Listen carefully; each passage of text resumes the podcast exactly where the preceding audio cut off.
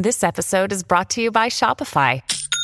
Forget the frustration of picking commerce platforms when you switch your business to Shopify, the global commerce platform that supercharges your selling wherever you sell. With Shopify, you'll harness the same intuitive features, trusted apps, and powerful analytics used by the world's leading brands. Sign up today for your $1 per month trial period at shopify.com slash tech, all lowercase. That's shopify.com slash tech.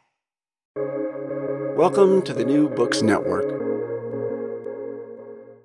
Welcome to New Books in Education. I'm João Sotomayor, a postdoc at the New York University, and I'm your host for today's episode. We'll be talking to Professor Kenneth Saltman in his new book, The Annihilation Effect Digital Education Privatization, AI, and the False Promise of Bodies and Numbers, published in 2022 by the MIT Press. Kenneth Saltman is a professor of education policy studies at the University of Illinois in Chicago. The book is about a current contradiction in today's use of facts. As the author writes, on the one hand, everything must be measured, quantified, and subject to data analytics. And on the other hand, every domain is facing a crisis of truth and legitimacy, in which facts appear to be free floating, ungrounded, and arbitrary. In Alienation of Fact, Professor Saltman explains the educational, technological, and ideological preconditions for this contemporary crisis of truth and agency, and explores the contradictions and competing visions for the future of education that lie at the center of the problem. Thanks for joining us, and welcome to the podcast. Thanks, Joao. It's, it's nice to talk with you today. Yeah, great. So, to get us started, uh, I ask you to tell us a little bit about yourself and your academic interests. Sure. I'm a professor of educational policy studies at University of Illinois Chicago. I've, um, in my career, I have studied a lot about the privatization of public education and more broadly neoliberal educational restructuring. And I've investigated that in relation to a number of different uh, areas, including neoliberal globalization, uh, the control of the body, questions of culture, the relationship of schooling and curriculum to popular culture, uh, transformations of pedagogy. Uh, and I've always sought to tie this subject into both questions of policy and politics and also uh, the tradition of critical pedagogy. Thank you. And where did the idea for writing this specific book came from? Uh, all of my books somehow come out of a pri- uh, some smaller piece of a prior book, and so this um, this was an idea that appeared in my uh, prior book, "The Swindle of Innovative Educational Finance," and so in uh, I wrote um, I framed my projects as books, and a, a lot of my early books were about uh, what most people now are familiar with in terms of educational privatization, such as charter expansion, voucher expansion, um, scholarship tax credit uh, creation, um, school commercialism. And uh, around 2010, I started to write more and more about new educational privatization forms, and particularly digital ones, ones that um, started to get promoted by philanthrocapitalists like the Chan Zuckerberg Initiative, Emerson uh, Initiative, Omidyar, um, the um, the ways that some of the key players in um, the promotion of for-profit education before had pivoted and started to get involved in investing in for-profit digital education. So, for example, um, the New School Venture uh, Fund is a um, an investment educational for-profit startup fund that was um, a key player in promoting charter school expansion, and they became um, a key player in funding and developing for-profit educational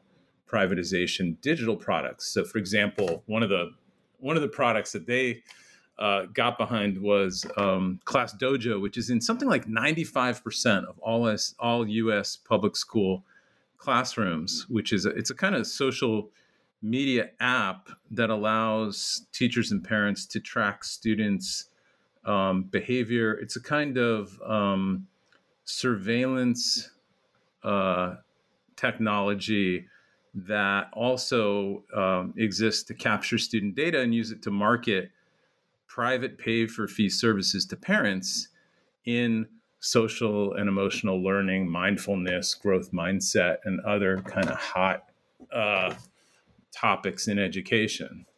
And that's that's actually a key idea um, that appears in the alienation of fact and also in um, a subsequent book that's in production now, The Disaster of uh, Resilience.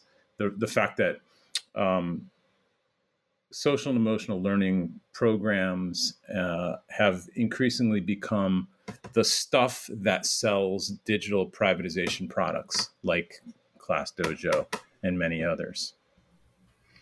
That's very interesting. So the book more generally is about this this contradiction that you observe between this faith in fact, right? This the, that is in public, academic, and policy discourse, in this disregard for fact in evidence, argument, and in truth in these very same domains.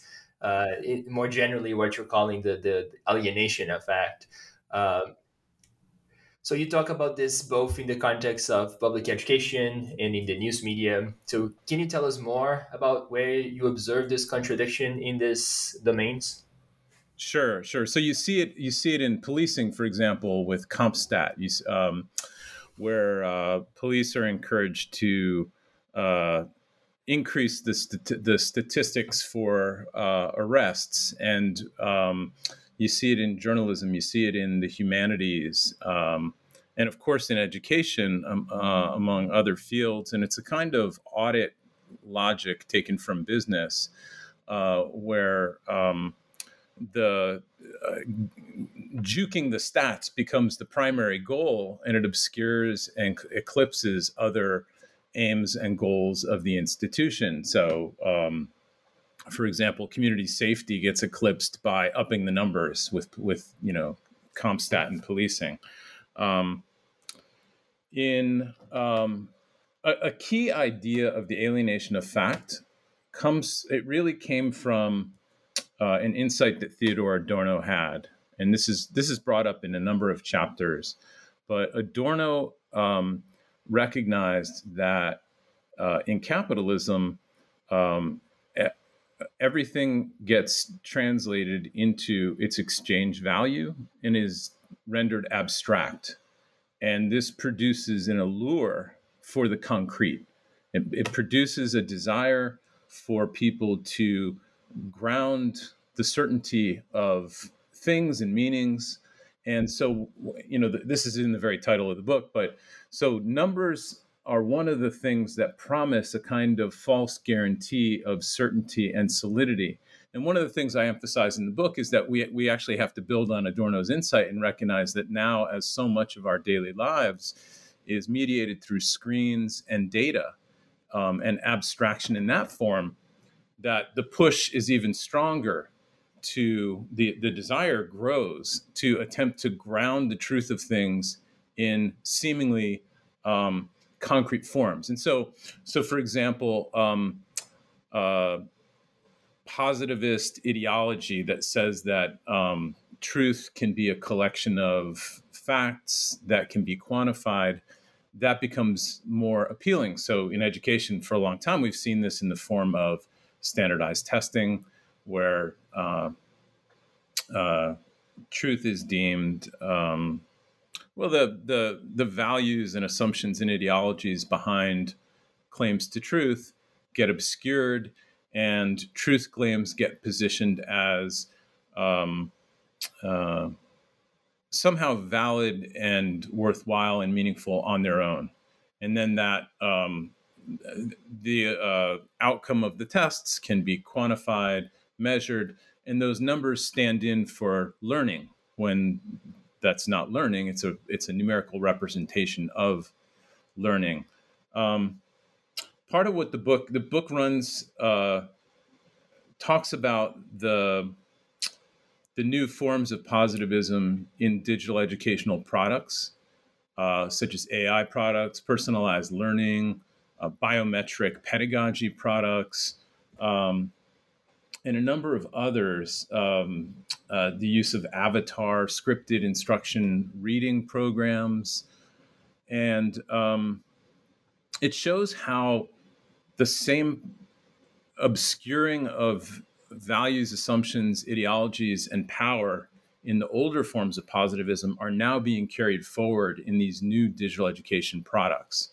And so, so this is kind of diametrically opposed to some critical educational traditions like critical pedagogy, which emphasize the need to connect learning to questions of power, politics, ethics, history, social context, student experience, and subjectivity, and to um, make learning the basis of reflection upon both subjectivity and the social world.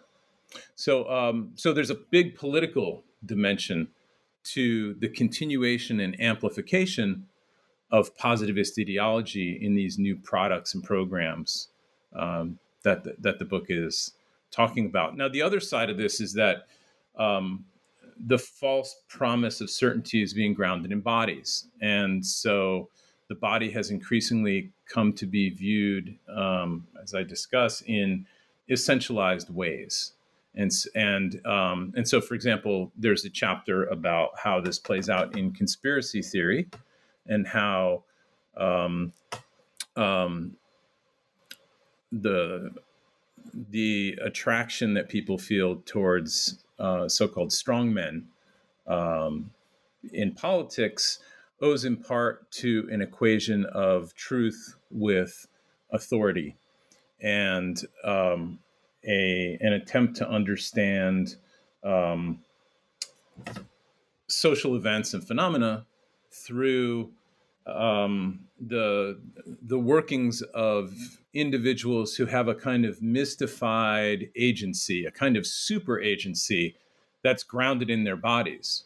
And increasingly, people are scapegoated uh, as um, uh, social problems and villains for uh, um, by the by their um, by their essence, which is also grounded in their bodies. Um, and so this is not just a problem on of the political right, where, um, for example, this is seen in rising white supremacist movements that um, attempt to uh, reclaim essentialized identity. Um, there's also there are also strains of um, identity politics, progressivism that um, go back to uh, attempt to claim the truth of uh, individual subjectivity in their bodies. So, for example, um, white men are inherently uh, guilty and culpable, and um, uh, by virtue of their um, identity positions, which is grounded in the body. And part of the problem with this is there's nowhere to go politically and pedagogically with developing, for example, white anti-racist movements. Um, and so, you know, the flip side of this would be um, anti-essentialism. In other words, a recognition that um, people's identity positions are not grounded in their bodies, and actually, people's identities and their ideological positions and their views, perspectives um, don't necessarily line up. Yeah, thank you. So, from my my reading of the book, and you tell me if I'm mis- misinterpreting that, uh, you you argued that the privatization of public education and the concentration of news media ownership both have contributed to this trend. Uh, can you tell us a little bit more about why you think that's that's the case? Yeah. Um, so the uh, the new forms of digital educational privatization that the book details, um, rather than criticizing or challenging or creating the conditions to challenge long-standing anti-critical educational trends, uh, actually carry them forward and, and amplify them. And so there's a little bit. I think part of what the book is, it doesn't use this language, but it's doing it's recognizing that there's a kind of feedback loop at work. So, like a, a key idea that opens the book is there is the the explanation that we're now facing material precarity and symbolic precarity.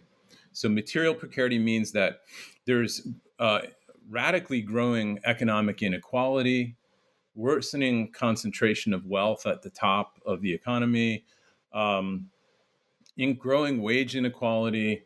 Uh, and during the pandemic, these inequalities and concentrations of wealth got radically worse. Um, there's also uh, symbolic precarity, as the book gets into, in the sense that the means of uh, for people to act on and address public problems are actually shrinking. So, for example, um, critical education has been uh, eroded and positivist forms of education have been expanded. For example, in the United States since 2000, teaching to the test has become normalized. Uh, and so the the use of education as a means to interpret and understand and act on the world has been radically eroded. Journalism, due to the concentration of ownership over uh, media companies, investigative journalism has been radically eroded in the past decades, for example. So the some of the key means that people have. Um, another example: um, studies have shown that um, policy enactment is now extremely, extremely rare for people to achieve unless it's by lobbyists and it's purchased. Uh, so, for example, enacting legislative changes. Uh, and so the avenues that people have to affect social transformation in the area towards emancipation and justice have been um, reduced.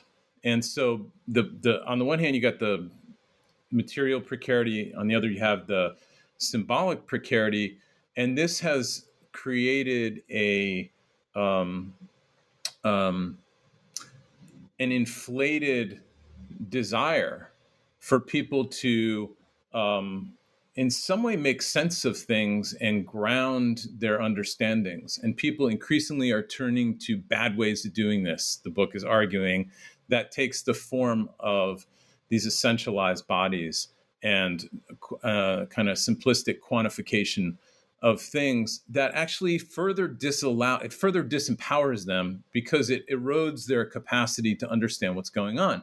You see this with conspiracy theory for example. So um, instead of understanding that um, social transformation is affected by an interplay of social structures like economic structure political structure cultural systems and individual agency uh, and to un- need to understand that individual subjectivity is socially formed, and in turn, individual subjects form society. Um, s- simplistic conspiracy theories explain social events through a cabal of cons- conspiring actors who have some kind of uh, incomprehensible capacity to change things.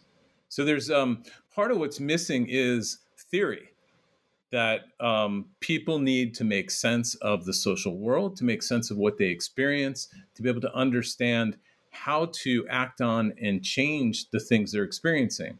But if they can't understand the things they're experiencing, it becomes very difficult to get a grasp on how they might act with other people collectively um, to affect political change. So when I said there's a kind of feedback loop, um, we're in a situation where um, these conditions of precarity have driven people to to seek out um, worse means of um, understanding and acting on the world. So that's a that's a key idea that the book is is trying to address.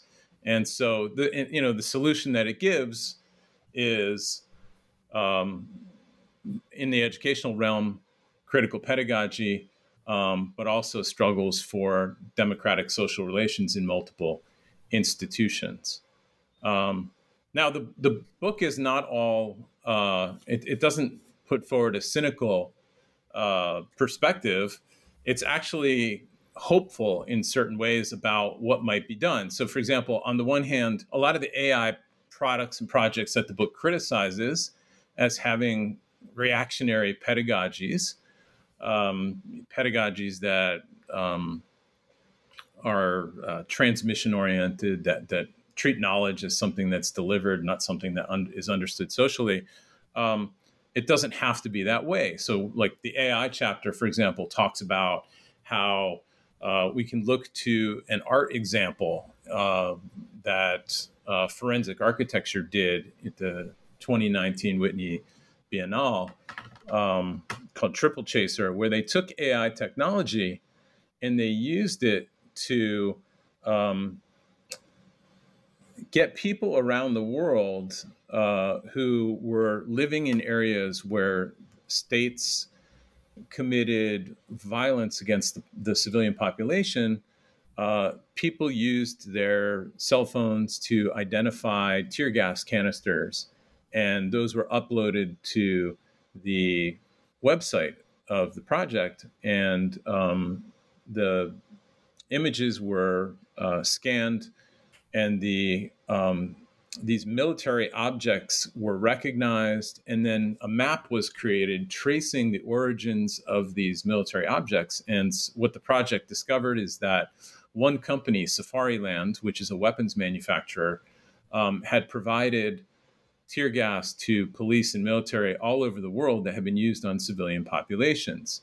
And the, the project further discovered that um, this company was run by uh, um, a person who um, was serving on uh, as chair of the board of the Whitney Biennale, where the exhibit was being shown. And so the activist uh, organizations worked in conjunction with this political art organization, and um, ultimately uh, he was forced to resign from the board and the the the use of um, the relationship between corporate profit and state violence was highlighted in this art project. So w- part of what I'm doing in the book is suggesting that this is a great model for how the, these kinds of new technologies can be used to actually um, highlight and explain the holistic links between individuals, uh, broader social structures, state and corporate institutions, and to understand how society works, the workings of power, and to give people social power to actually do something to try and uh, challenge, for example, social violence or to enact more emancipatory social and political uh, social forms. Thank you. Um, so yeah, the book doesn't paint necessarily, like you say, that pessimistic view of those new technologies, and actually by criticizing them provides uh, some insights into how they can also be, like you say, emancipatory. Um, so just for, for listeners to kind of have uh, an idea of how, how the book is structured, you basically outline this this general contradiction in the beginning. You present uh, some theoretical background uh, and some general argument for what you're gonna flesh out later on, and then you go into more detail into several examples, some of which you already touched upon uh, right now of examples in educational context, specifically digital educational tools that are contributing to this contradiction. So I also wanted to make sure to kind of discuss some of these examples. Uh, specifically, you, you talk about um, to, to, to, to, to in, a, in, a, in a whole chapter about the Lego Foundation, right? And the, the things they're doing to, to quantify play. Uh, so uh, can you also tell us a little bit about that and what exactly they are doing and how does that fit into this general trend? Sure. Yeah. So, in that, that's a really good example of what the book, is, the phenomenon that the, the whole book is really about, which which is the um, the the way that um, the the bodies of students are being targeted for datafication and control. And um, so, what the what that chapter is really about is the um, the Organization of Economic Collaboration and Development worked with Lego Foundation, which is the it's the sort of philanthropic foundation, um, which is it's not exactly that. It's more of a kind of promotional wing of the Lego Corporation. Lego is, I think, almost everyone is familiar with Legos, little plastic blocks. um, Lego is the lar- the world's largest toy maker, and um, so for some of us, uh, uh, when we were growing up, we played with these blocks, and they came in a bag or a box, and it you would make you'd use your imagination and you make whatever you want. Well, increasingly, Legos come in sets that encourage students to um, follow recipes or we could say algorithms to build things that are actually um, corporate products that are licensed by other um, large media companies that um, Lego is partnering with. So they partner with uh, a, whole range of movie companies and um, uh, comic book companies and toy makers, and but mostly um, media content and um, increasingly lego has gotten involved in interfacing their toy their plastic toy block products with digital apps tablet uh, software in order to um, uh, have things like I don't know robot toys or things things that um, uh, things that increasingly involve the, the the making of data, the use of data by students. And increasingly, Lego has also gotten into education itself. They have a whole education wing, and they're looking to uh, sell as much of their product as they can around the world. So one of the ways they're able they're they're trying to do this is by working with these supranational organizations like the OECD and making play into a global learning standard that can be measured and quantified just like there are the um, global standardized test comparisons that the OECD um, oversees and, and facilitates. Um, so, uh, why is Lego interested in doing this? Lego um, wants to, by making play into a quantified learning standard, they can justify the sales of their product to countries all over the world. Um, almost every country is attempting to um, increase their um, uh, prestige and visibility by the way by their standing on these international comparison tests and um, with reference to these these numbers, these comparison numbers. Uh, so the chapter the chapter is getting at um, some of the deeper questions about well, what's wrong with quantifying play? What's wrong with imagining play in this way?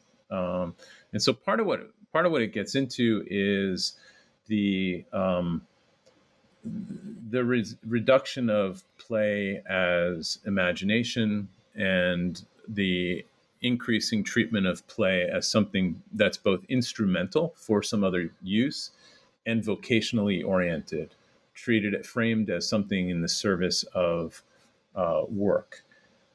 Uh, so there there are more dimensions to the to the chapter, but I think I'll I, I, think I'll leave it at that. I think one of the things that's interesting is that it illustrates the thesis of the book um, with regard to the the turn to um, shaping and controlling bodies and the use of um, numbers as a kind of false promise of certainty and solidity in the face of growing material and symbolic precarity.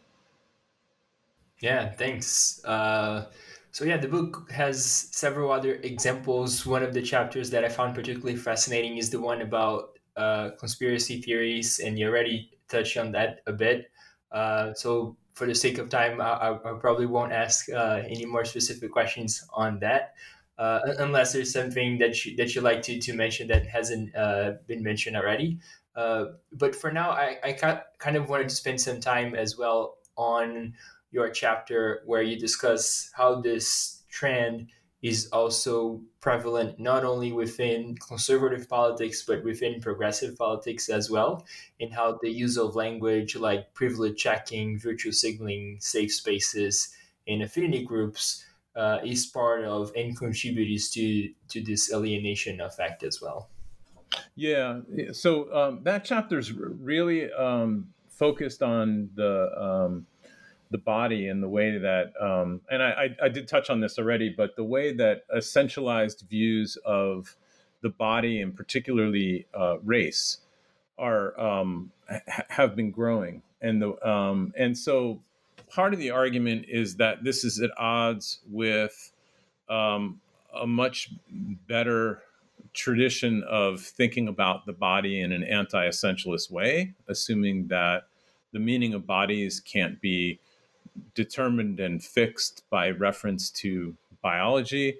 Um, and so some of some of what that chapter gets at is the way that um, privatized forms of um, uh, redress actually make it difficult to build political solidarity around, for example, anti-racist politics. So, like um, one example that's discussed is the the growth of affinity groups in schools, for example, where um, uh, African American students are encouraged to create uh, affinity groups with other African American students and to see um, problems of race and uh, racism in the institutional context as a problem that they will deal with together rather than for example treating that as a problem which is actually predominantly produced um, um, by people other than them, and and rather than having public projects that are actually um, anti-racist and uh, involve all students across race to address uh, the problem of uh, white supremacy. Um, other examples that it deals with include um, safe spaces, which also um, uh, uh, problematically frame um, certain places on campuses as um, as safe and kind of de facto define the rest of public space as unsafe space. And so part of part of what the chapter is attempting to to ask people to think about is the ways that uh, emancipatory politics um, for gender equality, racial equality, uh, sexual equality um, can be formulated in public and social ways rather than in privatized ways. And so a lot of a, a, lot of the ways it gets framed in privatized ways is with reference to the body, the discomfort people might feel with engaging with other people as if discomfort comfort or discomfort is the ultimate arbiter of um, ethical, social, and political values. Uh, so the, the the effort is to think publicly uh, about politics and pedagogical projects. Yeah, thank you. I think that's a that's a very interesting in point in argument more generally. Uh, so you mentioned a little bit about some of circumstances in which um, those new technologies can be used in more emancipatory ways. So to kind of finish on our conversation in a in a more positive note, I kind of wanted to hear from you. Uh, what are some of the insights that you like institutions, policymakers to get from the arguments in the book, and what are some of the things that can be done to use those new technologies in, in different ways? Sure. Um, so I, what I guess what I would like is is first of all um, that uh, that they recognize the destructiveness of um, positivist forms of education that uh, delink learning from both broader social contexts and uh, and and particular uh, contexts of learning, and delink learning from student subjectivity. So, and so this applies to to the time prior to digital educational privatization. But but um, part of what I want them to get is a recognition that it's a mistake to build these new technology products and bring them into schools in ways that repeat and amplify some of the worst trends in education over the past 40 years. Um, education needs to be seen as a crucial precondition for democratic society.